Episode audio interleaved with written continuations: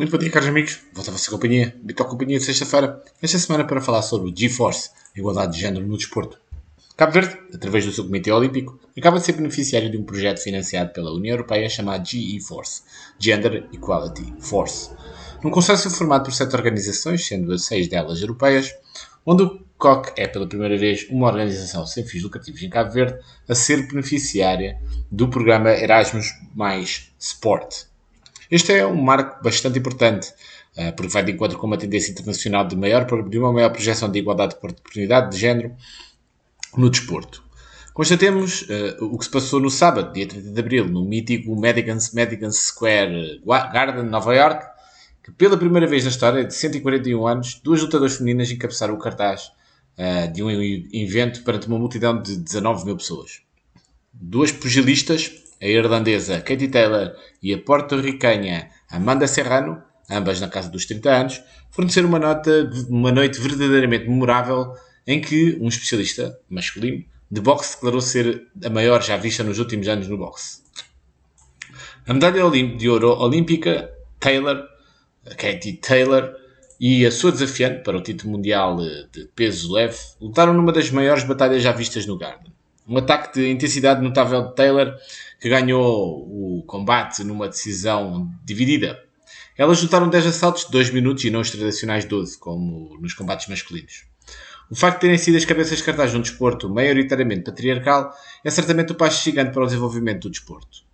No entanto, foi uma indicação do progresso que as mulheres uh, realizaram no desporto internacional e não apenas no, no boxe. Os telespectadores de todo o mundo terão notado a preponderância das mulheres desportistas e apresentadoras, bem como os comentadores em quase todos os grandes esportes. A Maria são excelentes profissionais, minuciosos que conhecem o, o seu negócio. Nos Jogos Olímpicos do ano passado, em Tóquio, várias nações importantes, incluindo a Grã-Bretanha, tiveram mais mulheres do que homens nas suas delegações. Não é apenas nos Jogos Olímpicos que isso acontece. No futebol feminino, sendo agora classificado como um desporto mais cresce no Reino Unido, as multidões mostram um aumento acentuado na refletida na venda antecipada de bilhetes para o próximo Euro Feminino da UEFA 2022, que se vai realizar em junho, julho.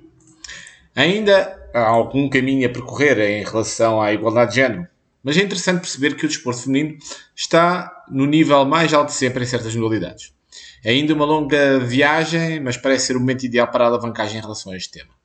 Em Cabo Verde, a oportunidade de estar envolvido num projeto com vários outros parceiros de tipologia e experiência diferentes será enriquecedor para o ambiente de promoção à igualdade de género e o aumento da participação desportiva das mulheres no desporto. O GeForce terá duração de 24 meses e irá permitir que jovens possam usufruir de uma plataforma digital de mentoria e consultoria. Para a massificação do GeForce, uma conferência final com a presença de relevantes parceiros e a disseminação de manuais e guias orientadores para organizações desportivas estarão disponíveis gratuitamente a qualquer um dos interessados. Muito obrigado pela vossa companhia. Voltarei para a semana novamente com mais um tema, naturalmente, ligado ao desporto.